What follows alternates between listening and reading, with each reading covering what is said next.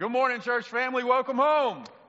It's good to see y'all today. Thanks for being here. I uh, have been instructed to inform you um, that at any point in time, the fire alarm could go off again. And uh, if that is the case, please remain calm and seated. We're dealing with a faulty sensor, and uh, it should start pretty. It should stop pretty soon after it starts. Uh, but if not, I will instruct you because I will look to the great and all knowing Ben Tinley, and if he says get everybody out, we're going to get everybody out. Uh, but trust me, it's quieter in here even with a fire alarm going off. But it's good to see you this morning, and thank you for being here.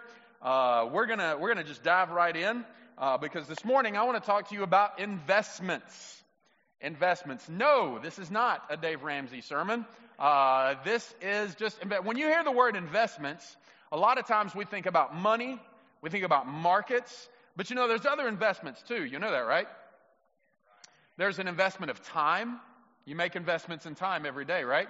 You invest in people, in relationships. There's a lot of different investments that we can talk about. And, and you know, whether we're talking about money and markets or time and people, the same idea kind of applies for investments in every one of us. When we're invested in something, what is it we're looking for?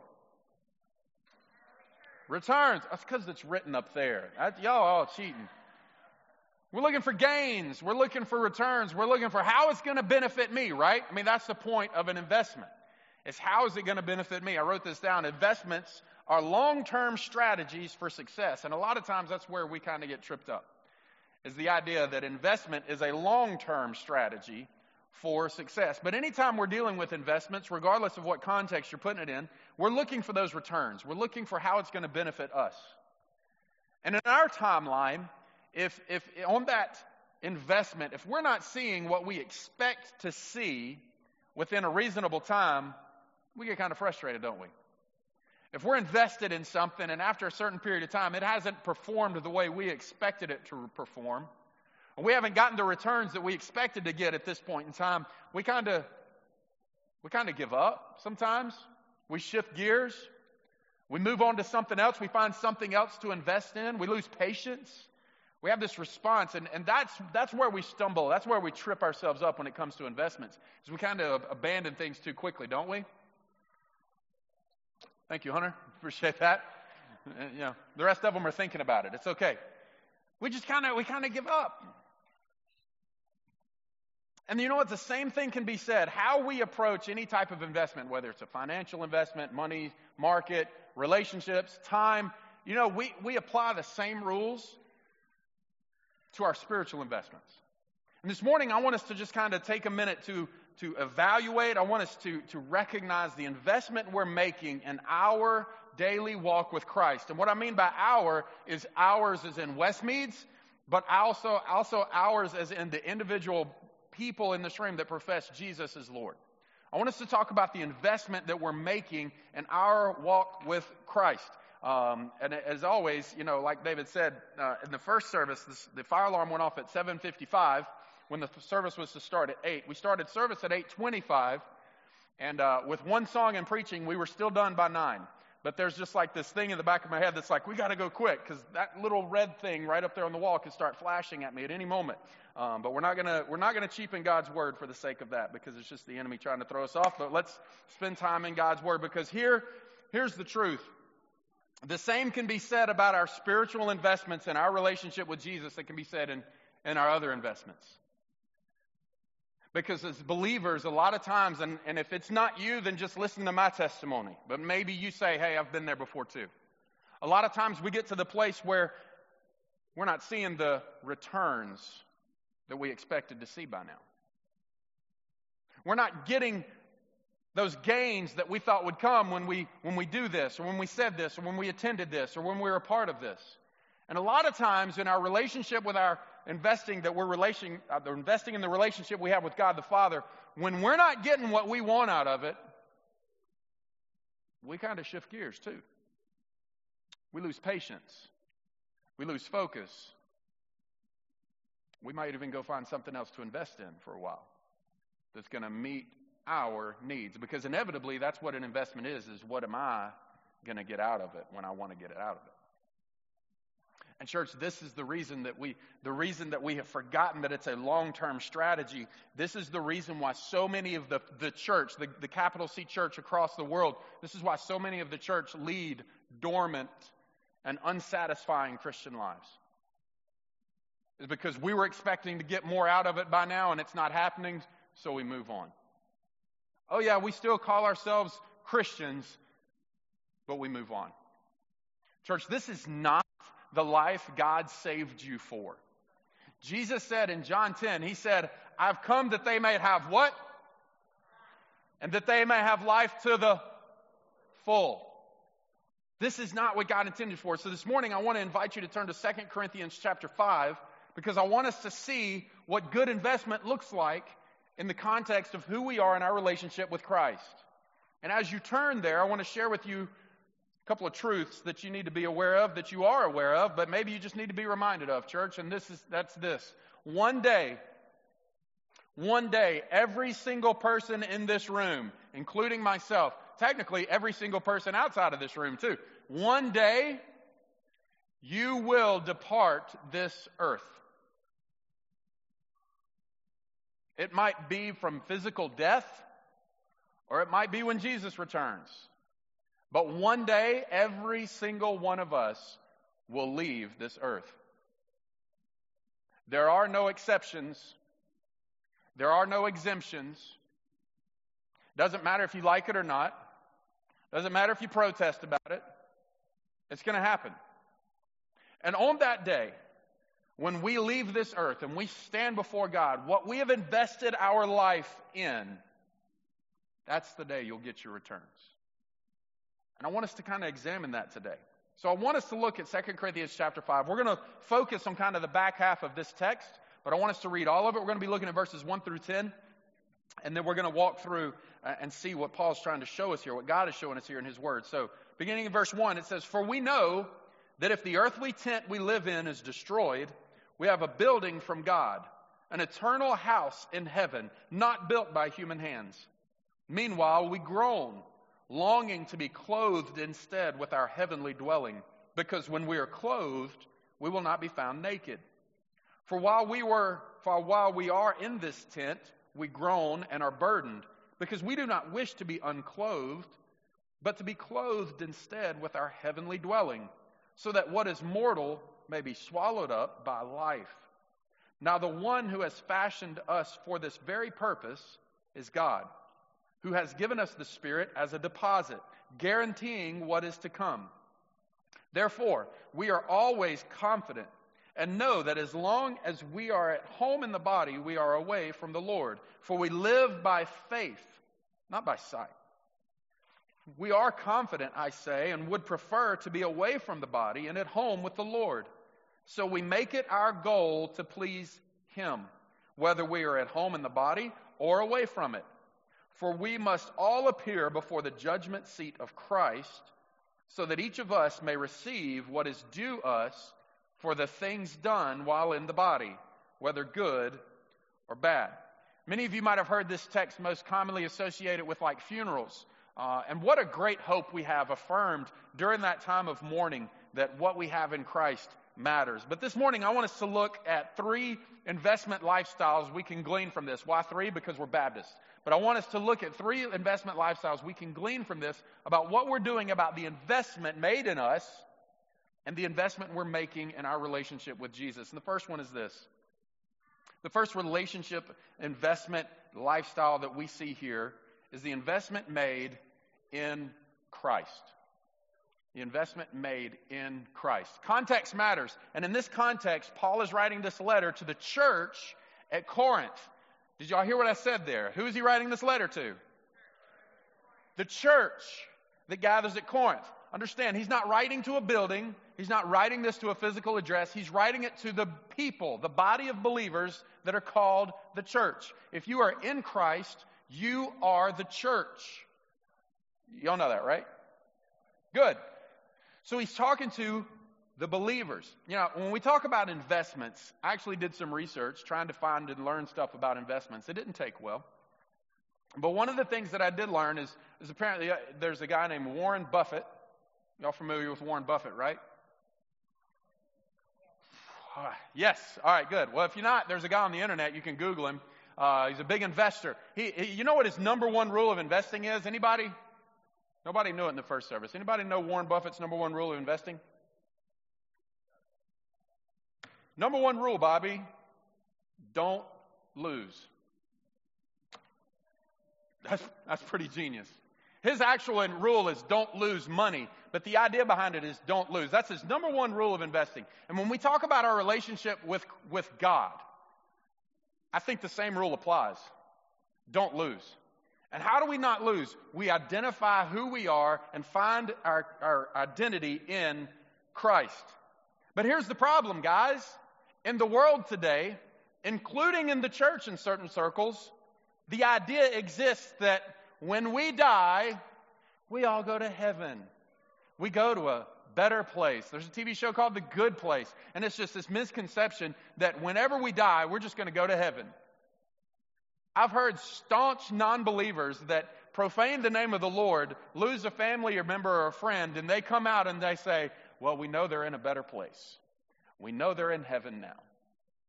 And you know what? A lot of this even exists. A lot of this mentality even exists within the church. There are people that call themselves Christians that be like, well, yeah, you know, everybody goes to heaven when they die. It's a lie from the pit of hell.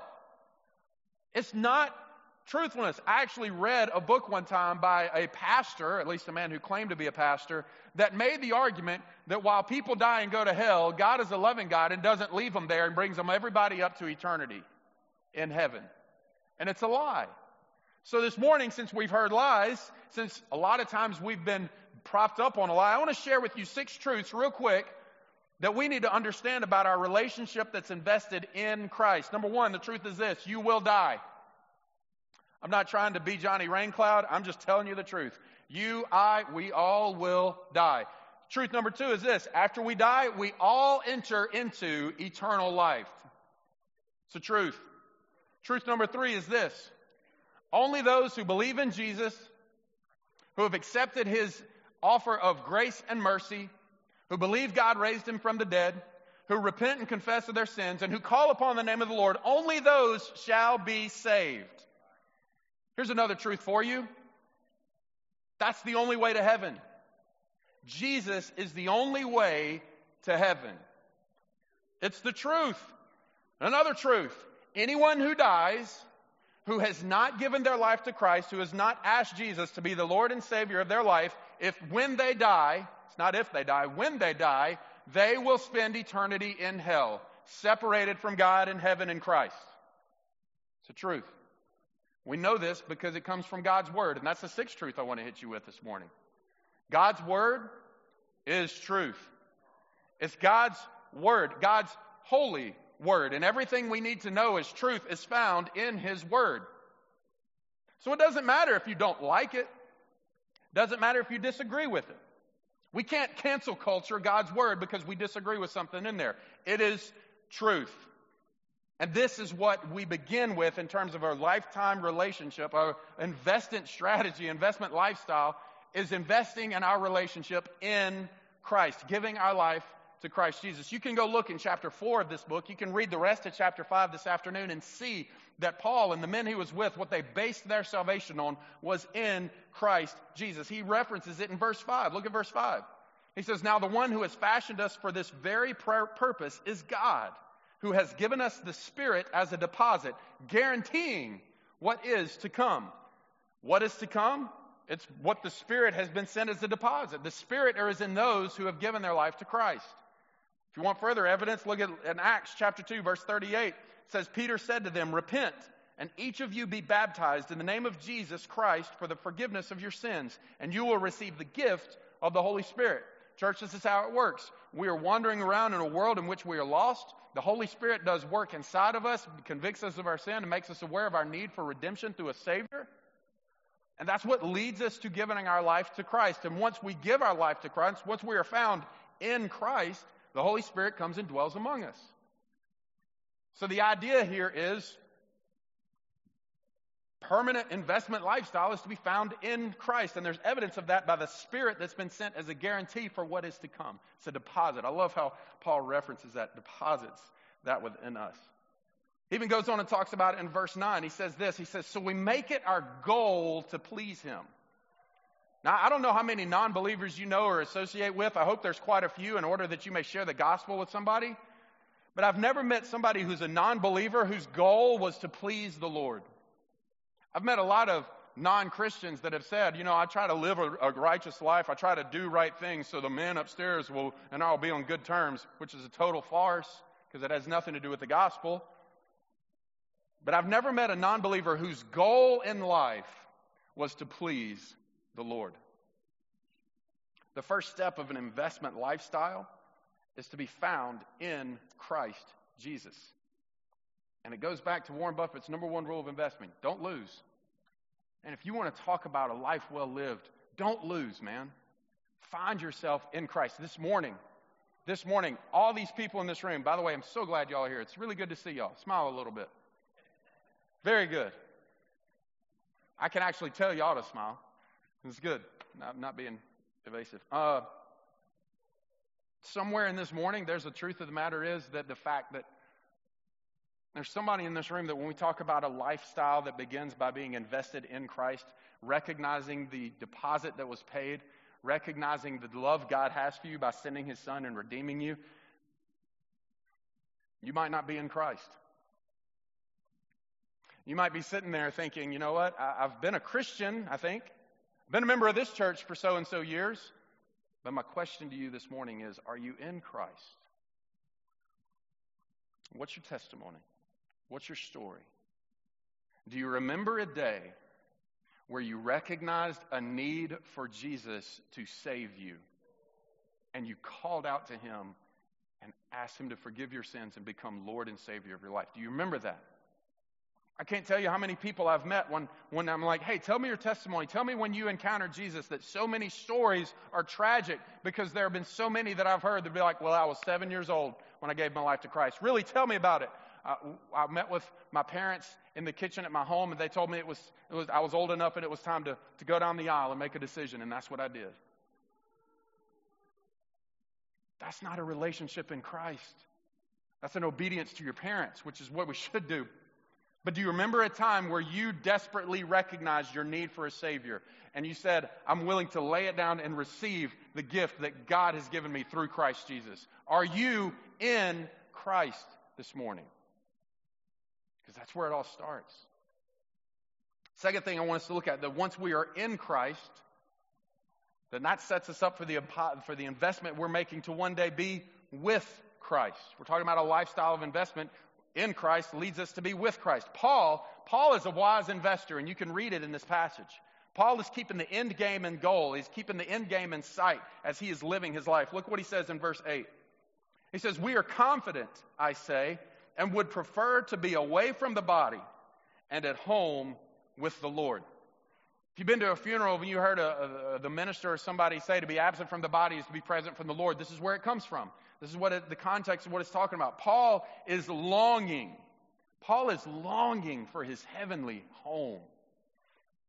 Paul has lived a life, and this is still about five to ten years before Paul uh, is actually uh, executed and passes on to receive the investment with Christ. But man, he's already seen enough. He's been through suffering, he's been through trial, he's been through uh, beatings. He's been through a whole lot of things. Look at the terminology he uses in the first four verses of this chapter. He uses words like groan, longing, burdened. Paul had seen enough suffering. Paul had seen enough hardship that this world had to offer that he was ready to be with Christ. He acknowledged that while I am in Christ, I will be obedient, but I long to be with Christ. Again, in verse 5, he's, it's this guarantee that this was the goal that he was living for. He talks about it in Philippians 3:14 when he says, "I press on towards the goal to win the prize for which God has called me heavenward in Christ Jesus." He was constantly longing to be with Christ, and the only reason he had that longing is because he was in Christ. He never lost sight of the ultimate goal, which was to be with Christ. It says so in verse 7. He says, We don't live by, by sight, we live by faith. Because when we're talking about investments, when we're talking about returns, we're talking about gains, we're talking about what we get out of it, it's real easy to stop and see everything good that we can get out of it now. But he says, I don't care about what I see. I'm living by faith because of what the deposit has been paid and it's guaranteed that is to come. He's pointing to the idea of longing to be with Christ. Church, I need to talk about something that might be a little bit of a sensitive topic for some of us. And I do not mean to be insensitive, I mean to tell you the truth. But those of us in this room who are in Christ, we understand that one day that means that that investment will pay off and we will be with Christ. By the way, that investment pays off every single day when we live in Christ. We're going to get to that in just a minute. But one day we're going to be with Christ. And can I just tell you something? I want us to take a cue from what Paul is kind of challenges us with us here. One day I'm going to be with Christ. And I've got a list of people that I can't wait to see when I'm in heaven. But, church, I want to go to heaven to be with Christ. I, am excited to, to run into these people, these friends, these loved ones that I've lost. I'm excited to see them. That's not my desire. That's not my drive to get to heaven. That is not the ultimate goal. I think it's going to be neat for us to be able to stand together again and, and have some church. But I'm going to heaven because I want to see Jesus. And we need to be a church that when we talk about the glorious privilege we have to be with Christ, that we point people to Christ. I, am not being insensitive because I know there are people in this room that have lost very dear, close loved ones, and I pray their salvation was in Christ so that we can one day be reunited. But the goal is not to be reunited with them. This is not a retirement home package that we're looking for. We're longing to be with Christ. And may we be a church that is found in Christ so that we may be with Christ. May that be our testimony. May that be what we're investing in. May that be what we're pursuing. But his desire, Paul's desire to be with Christ, did not deter him from the third investment I want us to see this morning because we need to be found in Christ through salvation so that one day we will be with Christ. And I love Paul's duality here, what he's talking about here. I love the first verse.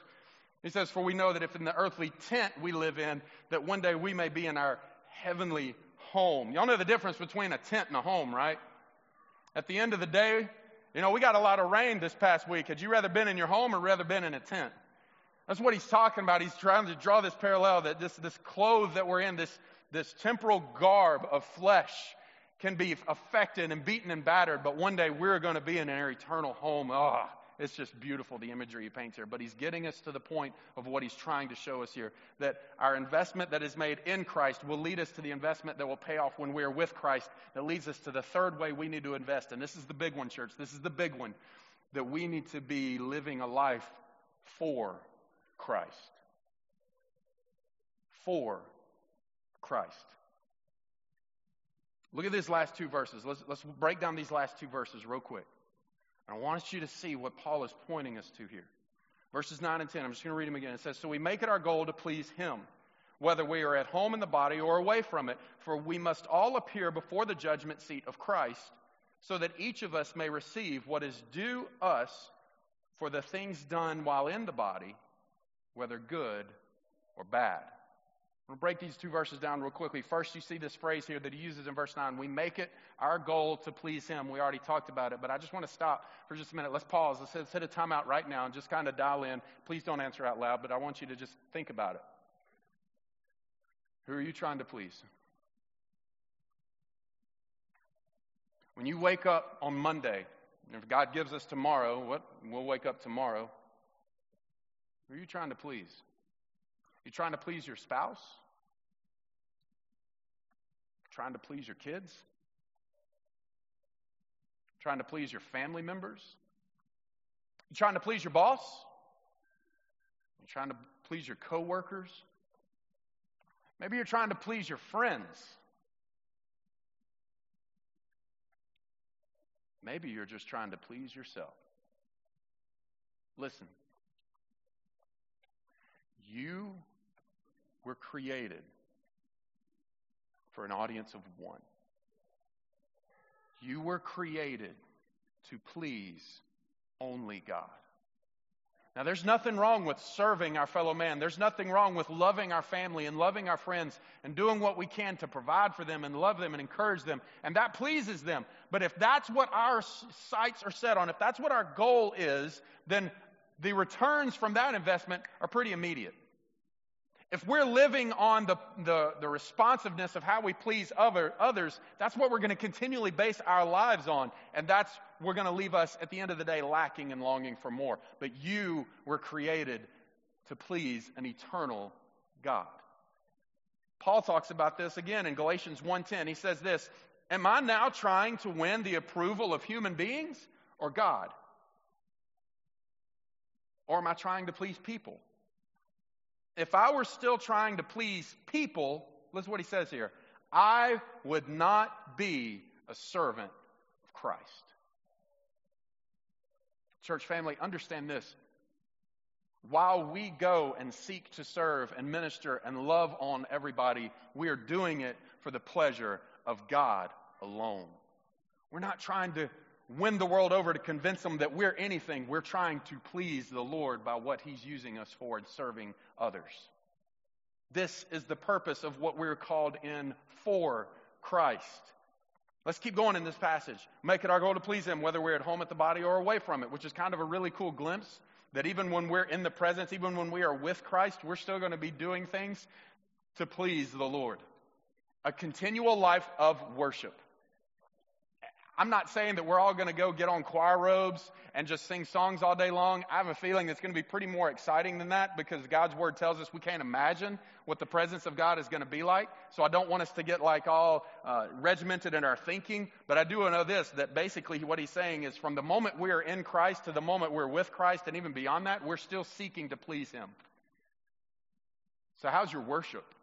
Maybe I should ask you that this morning because that's what we're going to be able to take with us into his presence. Why aren't we practicing it now? Just think about it. But he says, he keeps going, for we must all appear before the judgment seat of Christ. I want to talk about this for just a minute because people can get confused by this. Now, you're one of two people in this room today. If you're not a believer in Christ, I need you to understand that when this life ends, and it will, we're going to stand before God and we will the Lamb's Book of Life will be open to see if my name, if your name is found in it. If you are not in Christ, that's the extent of heaven for you because God will not see your name and look at you and say, I don't, I've never knew you. Depart from me. And that's it. Not trying to scare you, just trying to make sure you know the truth from me. But if those of you who, if those of us who are found in the Lamb's Book of Life, we will go and appear before the judgment seat of Christ. And it says very much in black and white letters here. This is not me making it up. Look at what it says right here. For we must, we, who's his audience? The church, believers, for we must all appear before the judgment seat of Christ so that each of us may receive what is due us for the things done while in the body, whether good or bad. There's going to be a day where you and I will be held to give an account an account. We will be held accountable. From the moment that we were found in Christ to the moment we were with Christ, we will be held accountable for what we have done, good or bad, since then. Yes, we are written in the Lamb's Book of Life, and it, our salvation is not dependent on it. But Christ is going to reward us according to what we have done. Church, this is evidence in us for us and our investment lifestyle to be living for Christ because too often we have become the church, and this is kind of the watered down church that we're experiencing in America right now, which we'll talk about more next week. Spoiler alert. We are becoming the church that says, hey, you know what? I'm in Christ, and that means one day I'm going to be with Christ. Check, please. I'm just going to sit back and relax and enjoy the ride. That has become our mentality. That has become what the church is defined with because, hey, now I'm in Christ and I'm really excited, but I'm not really getting what I thought I was going to get out of it. So I'm just going to go doing what do live and live however I want to live. I mean, I'm going to be with Christ one day anyway, right? But when we stand before the judgment seat of Christ, as Paul just very blatantly points to that we will be, what will be said of us by Christ himself?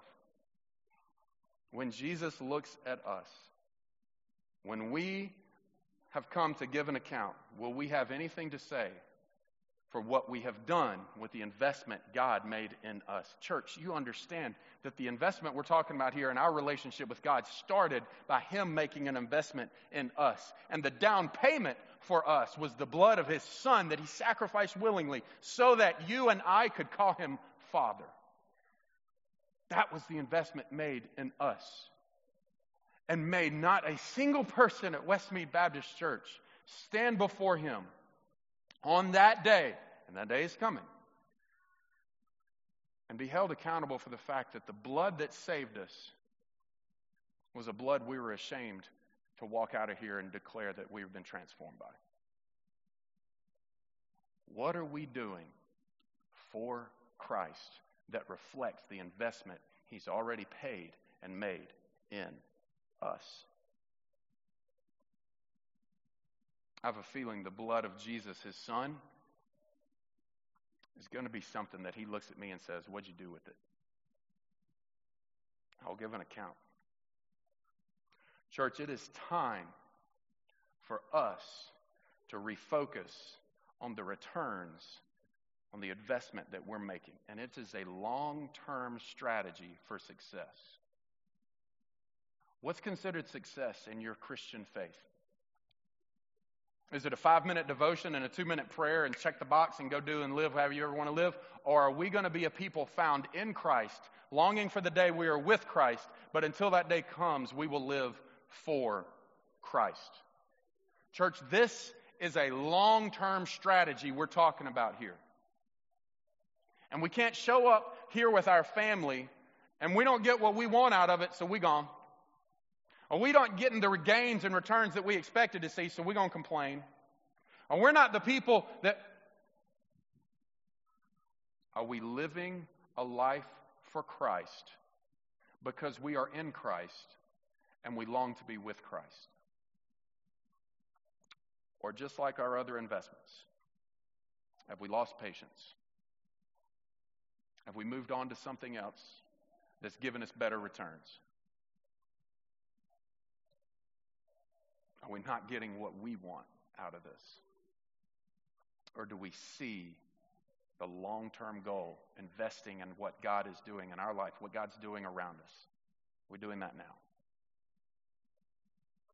I pray this morning that your story, your testimony, is that you are found in Christ Jesus that you long to be with Christ Jesus. But until that day comes, we will be guilty of living a life for Christ Jesus. Heavenly Father, I thank you for your word and I thank you for its truth. God, I thank you that while I was not worth it, you made the investment of your love in me through the blood of your Son, Jesus. And God, I pray that I will be found faithful to live a life for you. And God, I pray the same for every member of our church that declares Jesus Christ as Savior and Lord. That it's easy for us, God, to just kind of dismiss and disqualify ourselves. God, that's not what you saved us for. You ransomed us with the blood of Jesus that is worth far more we could ever repay. So, God, convict us.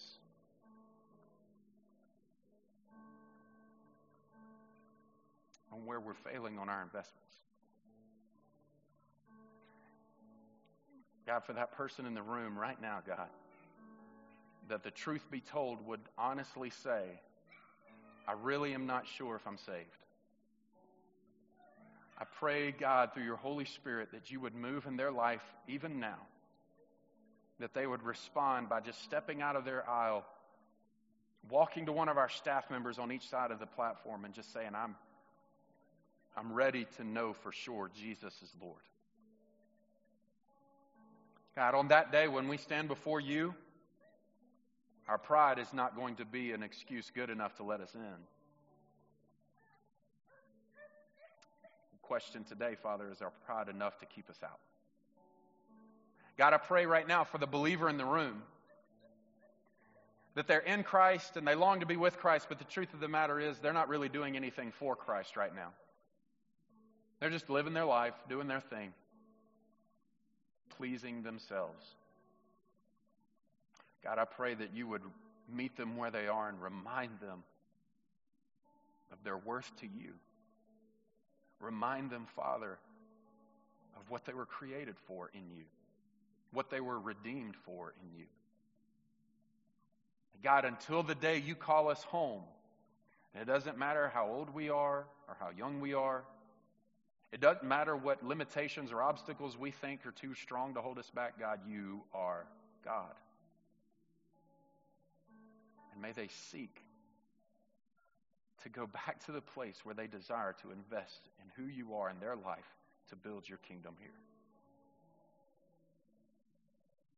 And move amongst us. Find us faithful to be obedient to you, even now. And every day between this one and that, may we live for you.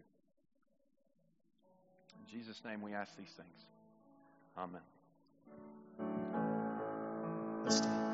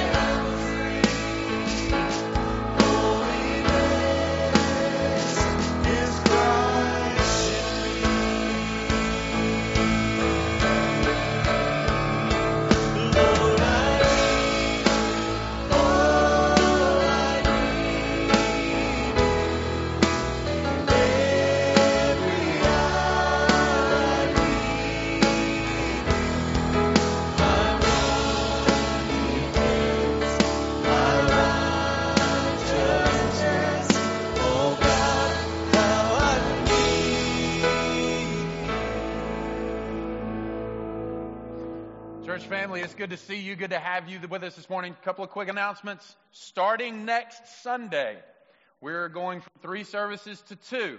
We're going to have a nine o'clock service and a ten thirty service. If you're kind of nervous still about what's going on in our world with this virus, I encourage you to attend our nine o'clock. Uh, the room will be at its cleanest at nine o'clock, but uh, we invite you. We're going to kind of pare down those two serv- three services to two, starting next Sunday. So uh, if you get here at 9:30, you can be really late or really early. Uh, but just letting you know, next week 9 and 10:30 starts uh, next Sunday morning. Starting this Wednesday, we're shifting our, our, our platform. We're still doing our Wednesday night Bible study online. If you're joining us online, hey, by the way, if you don't, if you want to be here in person on Wednesday nights, we start at 6:30. Doors open at 6:15. Just come join us. Uh, we'll be done at 7:15. But if you want to join us online, uh, we're going to be shifting gears to a different media platform, YouTube Live. We'll send you out a link and everything. But I know a lot of people have already memorized. They just go to Facebook and be like, "Well, where are they? We're not there. We're, we jumped over to YouTube. So join us online uh, if you can't be here in person with us this Wednesday night. Hey, it's good to see y'all. Thank y'all for being here. I hope you have a great rest of the day.